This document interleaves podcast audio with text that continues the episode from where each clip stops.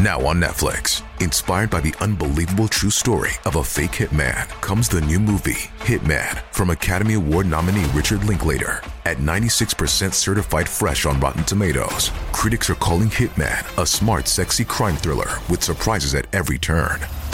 Starring Glen Powell and Adria Arjona, Hitman.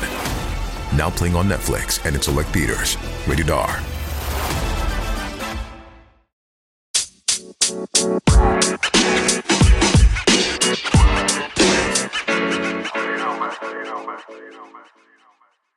Girl, hey, Hey. how's it going? All right. How are you? I mean, you know, just hiding in the closet. Right. Exactly. That's what, exactly what I'm doing. I may stay here all day. Oh, good. Peaceful. It is peaceful in my closet as well. I locked my door. so did I. I was like, nobody get in here. Mm-mm. Mommy's got business. Welcome to Crimes and Closets. My name is Beth. I am Christy. I'm hiding in a closet in Missouri. Yes, North Carolina for me. All coronavirus in. Yes. Stay away. Can't Yeah. get in my closet. You're not a good quarantiner. Me? No. No, Mm-mm. you're really bad. I'm hating every second of it. but you're going I've already been- places. You're like well, the I, yeah. eye doctor, the regular doctor, taekwondo. Where else did you Yeah. go? Yeah. If it's open, I'm there. Uh, well, I went shopping, but I think everybody's doing that. Not me. Oh, okay. Well, I Well, went shopping last week. I haven't been anywhere. went I have not left my house since Sunday. Think about that. Yeah. And I ran out of dry shampoo today. Ooh. Yeah. I know. I was so worried about prepping, taking care of my children and like getting ibuprofen and toilet paper that I totally forgot to get dry shampoo. So Jesus Yeah, is I really taking I the wheel ran- here. Yeah. my hair. I don't think I'm gonna run out of that only because I've actually been washing my hair every day Wow. because it's something extra to do and it takes some time. it's just desperate times. then you're gonna run out of shampoo. I am. I am. Oh man, we're we're gonna have to buddy up here. You give me dry shampoo, I'll That's get right. you dry. That's right. That's where we're gonna have to go. So let me tell you what happened outside my closet this morning. Okay. So my uh four-year-old, I get a report this morning at like 7:05 that he is peeing in cups. Wait, peeing in cups at school? Or no, at my at home? Like from your children. The report was from your children? Right. Oh my he's just walking around peeing in cups. And is he leaving them places? Well, that's the thing. So, I mean, uh, we have a lot of cups right now because we haven't left our house since Sunday, and just inevitably that, you know, they they just leave cups everywhere. And all of them were empty. And when I asked him what cups he was peeing in, he couldn't remember Oh what no. cups. So I just washed 30 cups, 31 cups. I Because bet I, you somebody drank out of a pee cup at least once. Sorry to say. he's been doing this for days. But the thing is, like, if I, I mean, it's such not a big deal to him that he doesn't even remember what cup. Well, He's just I like, mean- I mean, you know, I just do this. I don't know what cup it was. No big deal. it, Just well, peeing in them. it really isn't to him. And he poured it out. He would pee in the cup and then pour it out in the toilet. This Well, I mean, it's an it's an extra step. He's finding things to do to pass the time as well. It's his version of washing his hair. Oh my Yeah. gosh. So what's going on with you? Well, there's not a whole lot outside my closet except for children nonstop running around like crazy. And You had a birthday. well, yes, we had a 14th birthday yesterday, which is terrible for him because he wasn't able to have any friends over. He wasn't Oh, able to I'm go surprised. anywhere. Well, we had a friend over earlier in the week, and then I sent him home because I was like, I'm just done because um, you're eating all my food, and I've already to got wash my hair. Yeah, I have to wash my hair a million times, and I just I don't want to have one more person here, even though all they did was stay in their cave and play video games or talk on their phones. But Yeah. They're the still, most quar- teenagers will probably be the the most quarantined friendly. oh yeah, he quarantines himself every day, so Right. it doesn't matter. It's like you have to yell food, and he'll come down, but that's pretty much it. Yeah. And then takes it back up probably. yeah, yes, yeah. So yeah, so we had a birthday, so it was something distracting yesterday, but still would have been more fun if we could like go out to eat or go to a movie or something. But I mean, make the best of it. Are your restaurants closed? They officially closed today, but some Oh, were today, closing. Yeah. Missouri. Oh Uh, my. well, yeah, as of 12:01 a.m. So, um, but most of them were doing it on their own anyway. But I think they made the Oh, official, like, for those that were just trying to linger, they made the official announcement to do it. So, Yeah. Yeah, ours have been closed. We have um a lot of people doing to go. I think that's still happening. Dine in to go, whatever. yeah. Yeah. They'd have a lot more business if they handed out a roll of toilet paper every time somebody ordered. Yeah, no kidding, right? Just a little marketing tip from me. Yeah. All right. Okay. Do you want to hear about today's murder? I mean, yeah, It's why not? It's a murder. Yeah. It's a murder. Let's distract you now with a Yeah, murder. just distract me some more. Yep. Don't worry about coronavirus. I will not. Just an innocent lady. Just possibly someone coming to murder me in my closet. That's all I have to worry about now. Yeah, well, funny you should say that. Oh man. Not just someone. Um, okay, so this is the murder of Michelle Young, which happened actually in Raleigh, North Carolina, which is right where I am. So it's a local case and Nice. where Christy used to live. Yes, yes. And you're going to know some of these places that I'm talking about too, so that's going to make it a little more fun. But Michelle Marie was born Michelle Marie Fisher in 1977 in Long Island, New York. What what's where I'm from? Yeah, you want to talk about that? Uh, I don't know her. Uh, You don't know her. Surprisingly, surprisingly, the only Fisher I know is Amy Fisher, and I don't really actually know her either. But I was just going to say, is she a listener? Um, so she went to Sayville High School. Do you know that high school? I do. hmm Okay, so it's in Long Island. She was a cheerleader.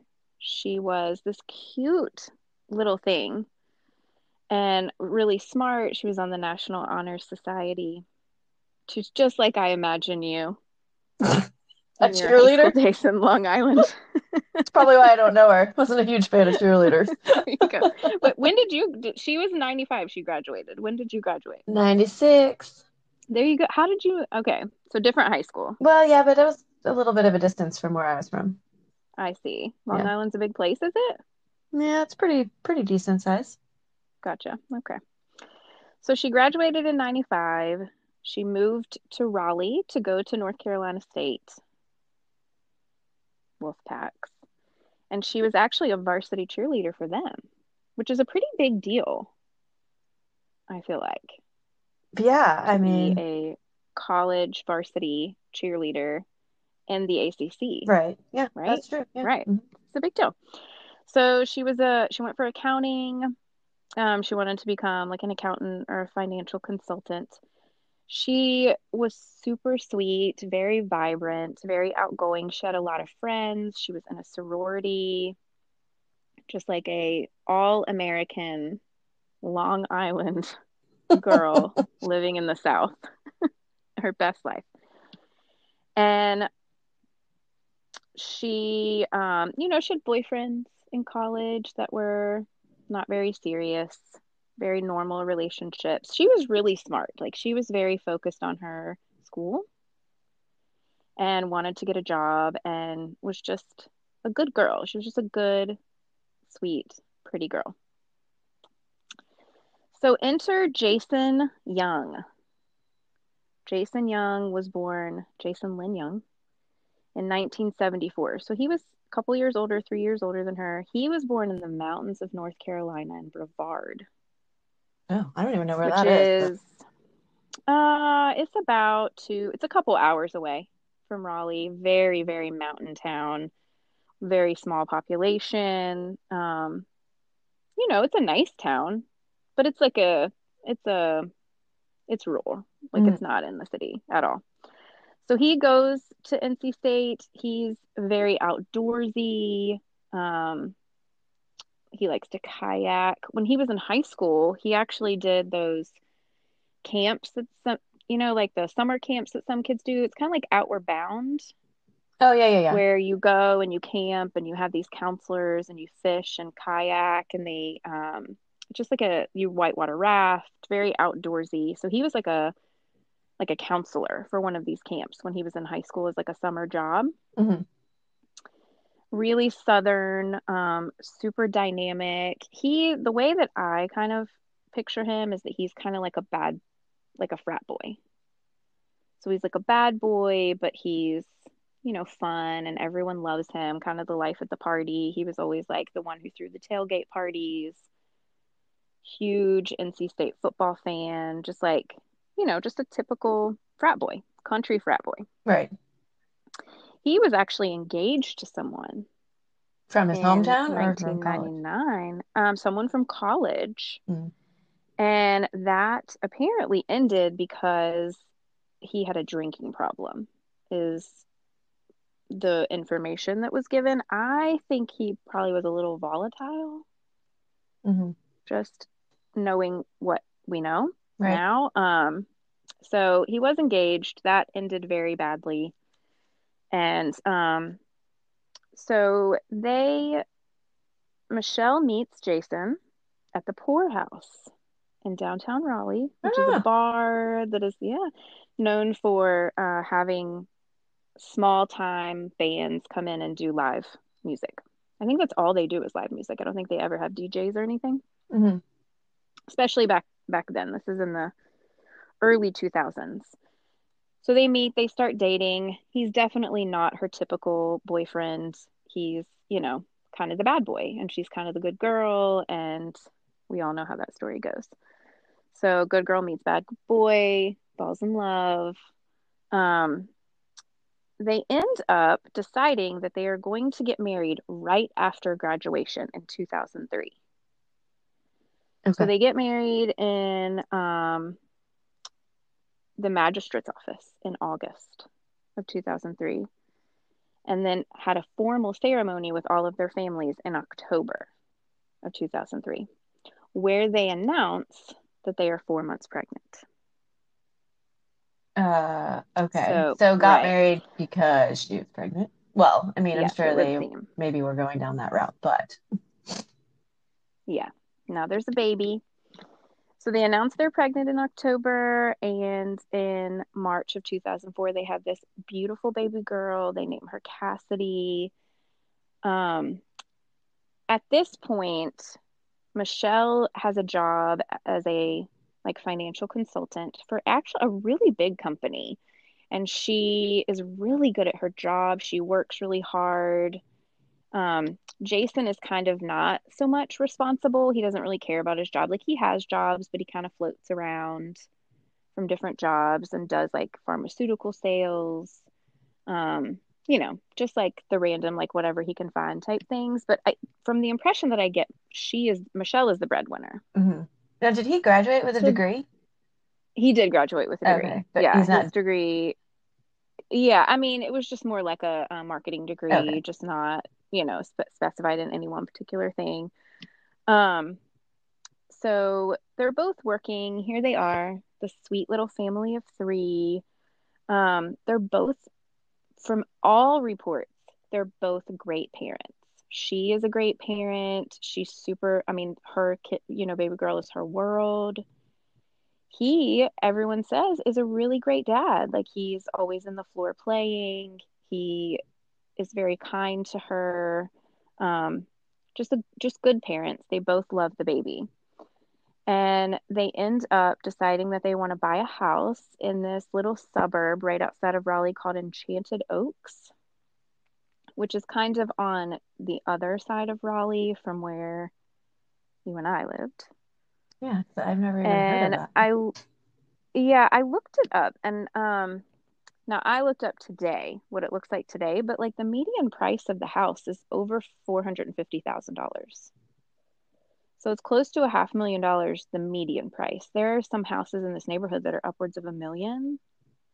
So it's not a shabby place. Mhm. Like this is a very nice, well established old neighborhood, which I think is very similar to the way that she grew up in Long Island. Okay. Just like an older, family friendly, um, super nice, super nice neighborhood. So they buy this house and things kind of start to like cracks are showing. They are having financial difficulties. Um, Jason spends less and less time at home with her, still a great dad, doing what he can for Cassidy, but he's just not like their marriage is really starting to kind of become less important to him. He's working a lot at this point. He's doing, he sells medical software, which I don't even know what that is, but Well, it's like the, you know, when you go to the doctor and everything, you know, everything's on their iPad and it's all computerized. It could be stuff like that, that like it's like filing and instead of having actual Right. files. We have a friend that does that too. Okay. So that's what he's doing. He's selling that. So this job requires him to travel. When he's not traveling, he plays in a lot of sports. So he's like never home. Um, you know, just just not investing necessarily in the marriage. They go to a couple of like events and weddings and their friends just they're always fighting, they're always bickering and their friends describe them as World War II. So like these are not unnoticeable small tiffs. Like they're fighting In public. often enough. I, I in public, I mean at least their friends know about Right. it. So at least he's complaining to his friends, she's complaining to her friends. Like they're just not getting along. So spring of 2006, so we're married close to 3 years at that point. Michelle finds out that she is pregnant with their second baby. Um they find out that it's a boy. They decide that they want to name him Rylan, which is super cute.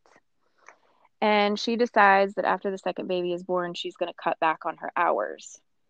Um, her sister, whose name is Meredith, moves from New York to North Carolina. Um, she had graduated from college at this point, was coming down there, hanging out with her sister, trying to look for work, and she is actually their nanny. So she takes care of Cassidy while Michelle and Jason are working. She's really, really close with their family. She's there all the time. Um, has a very good insight onto what's going on with their marriage. She relays that to her mother, her mom, um, who still lives in Long Island, but she comes down and very often and spends time with them. And she is very aware of how unhappy Michelle seems to be. Michelle actually ends up, when she finds out she's pregnant with the second baby, goes to a therapist and tells the therapist that she feels very neglected, that she feels emotionally abused. Um, her therapist recommends, you know, family counseling, couples counseling, and she's like, that's not even an option. She says that they're not having sex, they're just in an empty, distant, bad place. So, um, in on November 2nd, 2006, Michelle is 29, Jason is 32. She is 20 weeks pregnant with baby number two. They've been married three years. It's a Sunday, and she invites her friend to come over to watch Grey's Anatomy. Sounds like my kind of girl. So her friend comes, right? Yeah, I know. I remember doing that back in the day. I feel like we watch Grey's Anatomy alone now. Yeah, I do. Yeah. But yeah. But we we definitely used to have little Grey's watch Mhm. parties, especially in college. Um, so she invites her friend over. Her friend comes over, you know, dinner time ish, Jason is getting ready to leave for an overnight work trip. So he's kind of scrambling around, packing, you know, printing MapQuest, which is so funny. Yeah, right. to think about, but like it's 06. So he's printing directions. He's, you know, saying playing with Cassidy, saying goodbye to her. They eat a quick dinner. He leaves. The friend watches Grey's Anatomy. She leaves about 10:30. You know, during that time they had put the baby to bed. Um so the baby she's about she's like two and a half at this point, Cassidy is. Did you say that Jason They put left her to bed. before they started watching Grey's Anatomy? Okay, so he went already He left. did. He leaves about 7:30. And they start they put the baby to bed. They start watching Grey's Anatomy. He says he has a work trip in Virginia. So the friend leaves at like 10:30 that night. All is well. It's just Michelle and the baby home. So we the next morning, about eight o'clock the next morning, Jason calls Michelle's sister Meredith. He says, I'm in Virginia. Michelle is at the house, you know, with the baby. While she's at work today, can you do me a favor and go over to the house and get some printouts from the printer? I printed out some purses from eBay that I want to surprise Michelle with as a late anniversary present, and I don't want her to see them. Okay, so Meredith doesn't So live with them. I them when me? you said she was a nanny, I didn't. I guess I think I assumed that she was living, but she's not living with No, them. she Okay. no. She does not live with them. And actually during this time, so like right towards the end, middle part of 2006, she had gotten a job.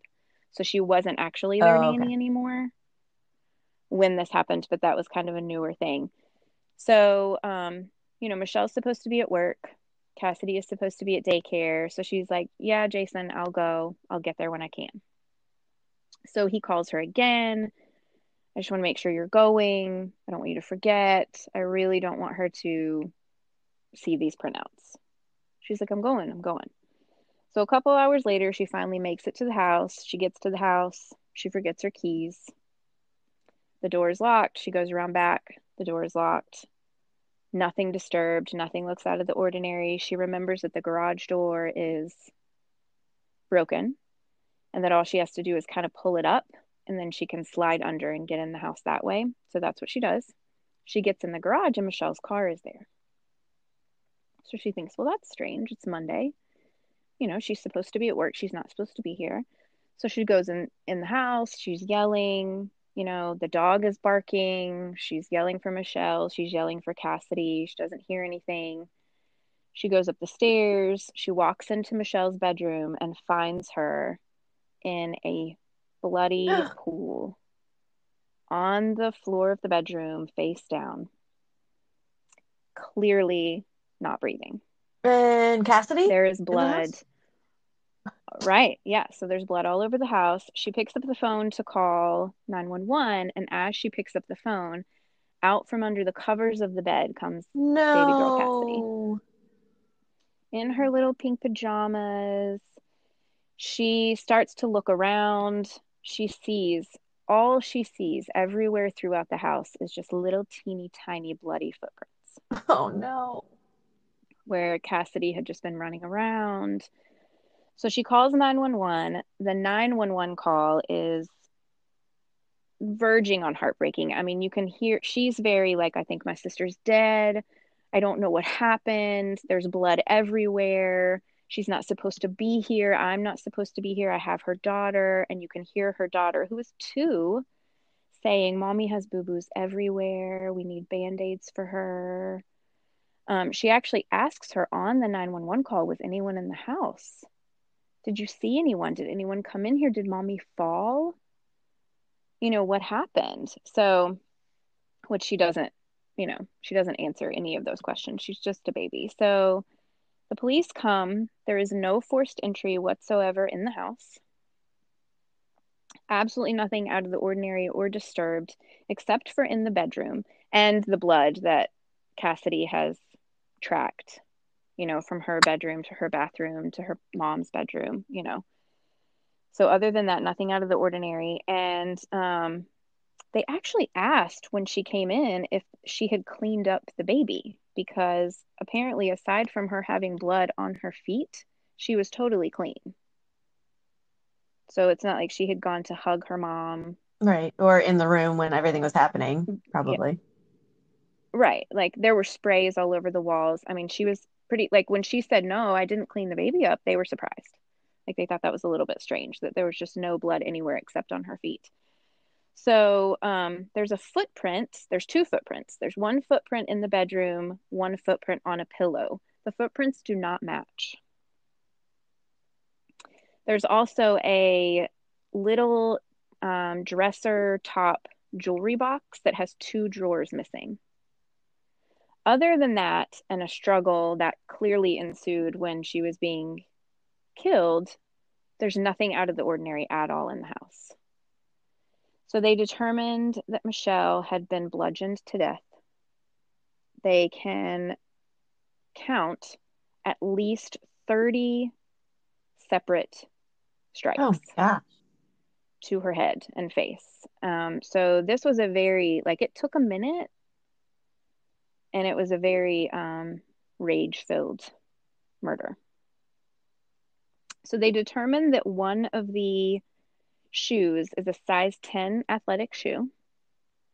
The other shoe print that they found is a size 12 of a brand that they can't quite figure out what it is, but later it comes back forensically as being Hush Puppy brand dress shoe. Hmm. So they call Jason, who is in Virginia, at his appointment. They tell him what happened. He comes home. They immediately take him in for questioning because he is the spouse. Um, immediately he says, I'm not talking to anybody. I want an attorney. Oh, that's not a natural Even to the reaction, I don't point where, um, you know what though? I, you hear all the time that like you should not talk to police without an attorney present, like no matter what, I innocent or guess, guilty. I don't know. I feel Right? like, but that's I mean, what, I what I meant by like natural. Like, yes, I hear that, but I feel like my natural reaction would not be to say that. Yeah. Right, sure. No, I mean, you would be, Yeah, where's my baby? right. There would be other know, things that I would say wife? probably before that, even though maybe intellectually I would, I have heard I shouldn't talk without an attorney. Yeah. Right. No, he immediately goes into that that he can't talk with with anybody, even her mother. Even her mother when she finally makes it there, she goes in to talk to him and uh, you know, really to console him and to be together in this tragedy and he's like, I can't talk to you. My attorney told me I can't talk to you and then he says, I'm really going to take a hit on the house. Okay. Like nobody's going to buy my house now. So that Yeah. is weird. That's definitely not a normal reaction. So, initial reaction is Jason killed Michelle, right? I Yeah. think that's what we all think. Or Meredith. Yeah, I don't know. I mean, I haven't heard that there's been any issues with between Meredith and oh my gosh, why can I not remember her name? Michelle. Michelle. I haven't heard any issues. Well, you haven't mentioned any issues between Meredith and Michelle that No, Right. I mean, none that we know of. None that we know of. But she's, I mean, those are the two people who, you know, she found her, she called it in. and that would be able to get in the house without Those showing any two. like break in or forced entry or whatever. Right. Right. True. So, what we found out about Jason is he says, I- I'm gone. I-, I wasn't there. I'm in Virginia. People saw me leave. I had a work appointment. You know, you can confirm my whereabouts. So, that's what they do. They go to confirm his whereabouts. They discover that he leaves the house 7 7:30. He stops to get gas, fills up his tank. He drove the couple's white like Nissan SUV. So he stops at a Cracker Barrel in Greensboro. He goes in, he has dinner. He gets to a Hampton Inn in Hillsville, Virginia. So this is still the night of November 2nd. He checks in at like 11. They see him on surveillance checking in. They see him on surveillance again like 11:30, goes to the front desk, talks to the people, gets a newspaper, goes out a side door, makes a phone call, um, smokes a cigar, and then goes back in about 11:45 And no one hears from him again for the rest of the night until the call comes in to Meredith, Michelle's sister, about going over to And them. how many hours is that where he's at? Okay, so Hillsville, Virginia is 169 miles away from their mm-hmm. house. My map mm-hmm. question. Did you print out? Did you print it Old out? school style. Okay. No. no. And it's approximately two and a half hours drive time. So it's 169 miles all on interstate. Um, so it's not too terribly far. But his timelines match up when he leaves, when he stops, when he gets there. Like he doesn't make any stops that they cannot account for any period of time for him. It all matches up. He has no marks, he has no scratches on him when they bring him in. So they go to um, the hotel and talk to the hotel people uh, in Hillsville, Virginia to see what they remember. The security guard does say, you know, we did have an issue with one of our security cameras on one side of the door, on one side of the hotel, and one of the doors, one of the exits that goes to the parking lot. I noticed at about one or so in the morning that I couldn't get any feed from it. And so I went and checked on it and it was unplugged. So I plugged it back in and I went back and, you know, no big deal. Then the next morning, at about seven or so the next morning, I noticed that I wasn't getting any signal from it again. So I went back and it was pointed at the ceiling. I also found a rock in the door propping it open. Is there any recording on the So surveillance of like what? Because no, somebody had to be able to weird? like it had to be recording when somebody pointed it up and unplugged it. Right. Or unplugged it. That's right. The only thing I can think of is that it's not a continuous Mm, yeah. feed. Because remember, this is 2006. Um, you know, things, this is 15 years ago. So things were really different now as far as surveillance goes. And my thinking is that maybe it just jumped and it would do like this camera for 30 seconds and then this camera for 30 seconds. And, you know, just somehow it was spliced to where they just had no explanation for this whatsoever. Never could find an explanation for but it's been Okay. tampered with twice. This one particular camera. That is what they know. So they then start interviewing people because their thinking is okay, so Jason has come, he has checked into the hotel, he has, you know, made himself seen on surveillance cameras in the hotel several times, went to bed. We've got eight hours that we cannot account for him. So they're thinking that he drove the two and a half hours back went into the house, murdered his wife, and then drove back and was there and in his room by seven And o'clock that's enough time. morning because that's when the it's enough time. I mean, it's close call, you know, but they're thinking he's going to have run out of Mm. gas during this time. Like he did fill up in Raleigh before he left, but now we're talking about, you know, in essence, he drove two and a half hours there, two and a half hours back, two and a half there, hours there again. They're, you know, in this little SUV, he's going to have to have had stopped and got gas. So they start stopping at gas stations. They start stopping at convenience stores and interviewing people. They they stop at this one uh, gas station in King, North Carolina, which is on the route to Hillsville, Virginia, and show the picture to the gas station attendant that was working that evening. And she immediately recognizes him. She immediately says, Oh man, that guy. That guy was a rear end. Like he came in here, he was screaming and yelling because my pumps were turned off. He threw $20 at me. He was super hateful. So they say, Well, what time was this? Do you remember? She says This was about five in the morning, the morning of November 3rd. So that all matches up. They have um, neighbors who then start reporting that they saw Jason's white SUV parked on the street, kind of up a little ways from the house, but angled kind of weird, and that the lights in the house were on. So this would have been like four or five in the morning, the morning of November 3rd, which is very odd. Why is his car parked there? Why are there lights on at four in the morning? Why are their neighbors out noticing People leaving for work in the morning, man. Like- people get up early. I guess. I guess. I don't know.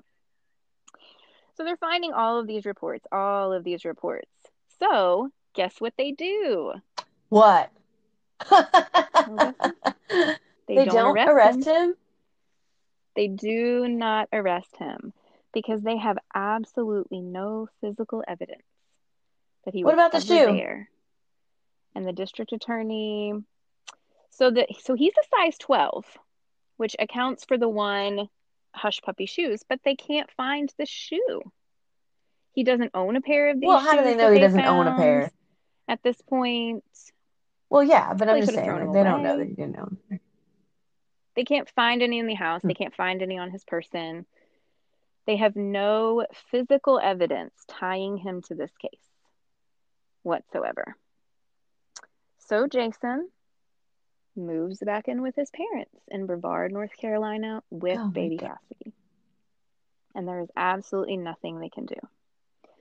So obviously, this is extremely heartbreaking for the family, and they are so angry with the Wake County Police Department and the North Carolina Attorney's Office. Like, they are not getting justice for their daughter. So in 2009, this is almost three years from the time that she was injured or killed, they decide to file a wrongful death lawsuit. So this wrongful death lawsuit is done in a civil arena. So it's not a criminal case against him. It's just done civilly. They want to be it to be determined that she had a wrongful death and that it was Jason's fault and you get awarded damages. That's how that works in civil cases. So they go through this big lawsuit and they actually win. They were awarded $15.6 million Oh, wow. in damages. During the lawsuit, they also filed for custody for Cassidy. And because it was a custody suit, they would have been expected, all of them, to show up in court and testify and plead their case. And Jason did not want to do that. So he just agreed and gave custody of the baby to Michelle's sister Meredith. So he's still staying super mute.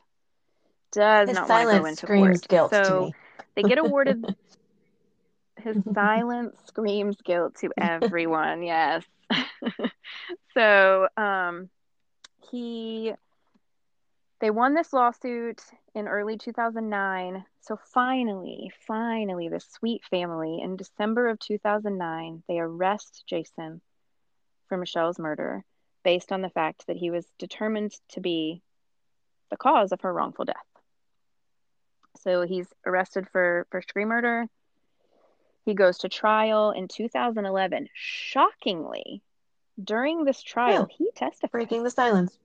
in the trial. So he all of a sudden, yeah, he all he's he's just surprising everybody all over the place, isn't he?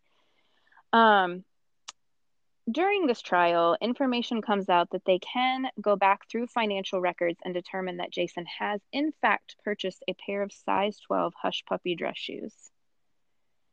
So they were able to confirm that the shoes matched, the prints matched. He was there. They don't know what the other shoe was about. Um, they can't specifically say that there was another suspect. Um, they think that it was just his way of trying to cover up. Um, it's determined that there is a bottle of adult Tylenol PM that is found in Cassidy's bedroom, and her DNA Oh, is on the dropper. So he drugged his kid. So the prosecutors claim he drugged his kid to the point where she would just sleep through the entire thing, or theoretically sleep until someone gets here, gets there to get her. Um, he does just what they were thinking. He leaves. He tampers with the security camera. He goes back to Raleigh to their home. He kills his wife. They never found a murder weapon. He goes back to the hotel, calls Meredith frantically more than one time. Well, because Cassidy was probably just about to wake up or had woken up. That's right. That's right. And he's got this his baby daughter Right. in the house with his dead wife. So um they so they also uncover all of these just ex- illicit, dirty affairs that they determine that Jason is having. He apparently had been sleeping with one of Michelle's best friends, one of her sorority sisters from college, who had moved to Florida. A month before the murder, he had actually gone down there to visit with her and you know, they were intimate and she testified to this. There was something like 980 uh, text messages from him to her. Very clear that they were having. Well, not shocking when he was not spending as Another much time lady at home also and all that. Like, I mean, it went through my head when you were talking about right. all that that he must be having affairs. Right. Right. Where is he then? They're not having sex. That was complained to a lot of times. Um, it comes out too, another lady testifies. She's actually one of the students that used to go to his summer camp and he taught her kayaking and you know whatever else. She actually comes over about a week before the murder happens and has sex with him in their living room. Yeah. So man has no shame. No shame. I don't know if this was during the day or like when no one was home whatever but he is he's a bad guy in a lot of ways. So, um, all of this comes out in trial, huge amount of information, fingers are pointed. But again, no physical evidence. They cannot prove that he was ever there, that he was ever, I mean, there's just no fingerprints. There's no, other than that one shoe print. That's it. That's all they have. And the cameras being well, and him being in North Carolina at five in the morning you know, or whatever at that gas hearsay. station. Right. Well, again, circumstantial. Like he can say that wasn't me. He, you know, he paid in cash. There's no credit card mm, receipts. Mm, no a lot of people have cameras on SUVs. Mm. You know, I mean, it's just all circum. That's right. So um, it actually ends up being a hung jury. So of course they immediately say, we are definitely retrying him. You know, we feel that we have plenty of evidence whether circumstantial or not, that puts him there, that gives him, you know, it crashes his alibi. So he goes for another trial in 2012, is found guilty Woohoo, of first finally. degree murder, yay, and sentenced to life in prison. Yeah. So finally, justice. He does file for um, appeals. One in 2014, based on the fact that, um, you know, the jury was biased He's denied appeal again in 2017 based on the fact that his counsel was ineffective. Again, his appeal is denied. So, so is he in a Wake County jail? He's in a Wake County jail for life. And thankfully, the um, daughter Cassidy has been with Aunt Meredith. Oh, Aunt Meredith, Grey's Anatomy. Um, for already for several years. Yeah, exactly. For um, several years because he had, she had already been warned. So yes, and sh- she is actually. Um, I did find her, and she goes to uh, Liberty University, which is a I was going to say college in Lynchburg. Virginia. She plays volleyball for them. Yeah, my sister went there. She plays volleyball for them and is this be- uh, she's beautiful. I mean, she is just like her mom. She's super super pretty. Like, so hopefully Yeah. I'm glad that she didn't life. I mean, and, not that we know of physically you know, witnessed this murder. I mean, I'm sure it's traumatic enough to be like walking around in your mom's blood and tracking it through the house, but maybe she's too young to remember that that even happened and all that. Yeah. Yeah. So when I decided I wanted to cover this case, it was because I had kind of heard about this case way back in 2006 and 7 and or no, actually 2000 yeah, 6 and 7 whenever it first came out and I was new to the area. It was really it was kind of big news here and um I had no idea that it was such a huge hugely publicized case. So I when I was delving into it, it there was just so much information that I mean, there's a ton more that you can hear about as far as like the things that he did that were shady and um, theories that are going around on specifics of like where he got his murder weapon and what he did with his murder weapon and you know wearing these clothes and those clothes i mean it's just so much information oh, wow. they actually were on the cover of people magazine at one point. Um, nancy grace covered this story. Um, there was a dateline episode which is actually really good. I watched the dateline oh, episode it's man. called silent witness. Yeah. Isn't that so eerie like talking about the um, cassidy and how she was there and theoretically saw or heard things and just you know too young to tell. There's books that have been written about it. There's a book um, which i read a little bit about by steve epstein. It's called murder on birchleaf drive which is was where they lived. And then there's mm-hmm. another book by lynn blanchard that is called absence of evidence. And it's actually all about oh. why Jason is innocent. And this, yeah, and this, so it's a complete opposite take of this case than, in my opinion, reality. Um, but she actually points the finger very strongly at Meredith, at Michelle's sister. And so she mm-hmm, and so she actually does go into a lot about family issues and jealousy issues being the younger sister and she follows her here and um you know just wants her life. It's very hmm, interesting. Hmm, i may have to read that one take on or listen to it. so. So yeah. It's interesting. Yeah so um ton of stuff in the local newspapers that's where i got most of my stuff news and observer wral all the local stories, the 911 call. Um, you can look it up on, and they'll, you know, it'll play it on YouTube. It's really interesting. And a lot of the absence of evidence book is based on that 911 call because mm. people think that Meredith acted very strangely and very calm.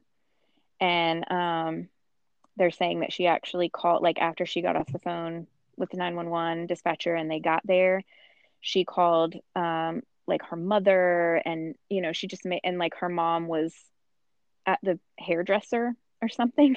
she's like, I can't talk right now. I have to call you back. And Meredith's like, like oh, uh, okay. no, mom, you need to talk to me now. Instead of just being like, nope. Yeah, turn off the hair dryer, mama.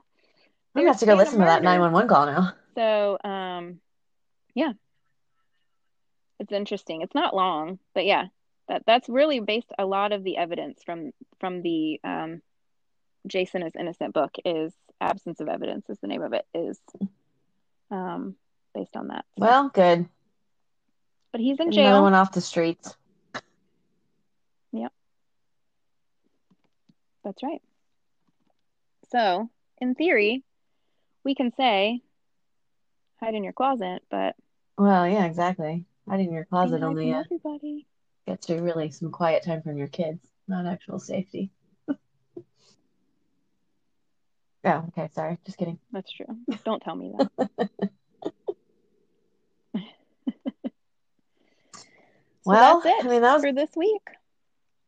Yeah, I'm gonna have and to go watch it. episode is good. You should go listen to. I mean, I've got time on my hands. What else am I gonna do? I'm gonna have to go listen to 911 calls in Dateline and and read a book. no. And wash my hair. and wash your hair. Oh gosh. Well, y'all. All right. I guess that's the end of the first one. We'll be back again with another episode soon. Got yes, got one in my pocket. Almost done. Right, it will be Christy's turn. But until then. If you enjoyed this episode, give us a five star rating and a review. The world is scary. People suck. Hide in your closets. You. You. You.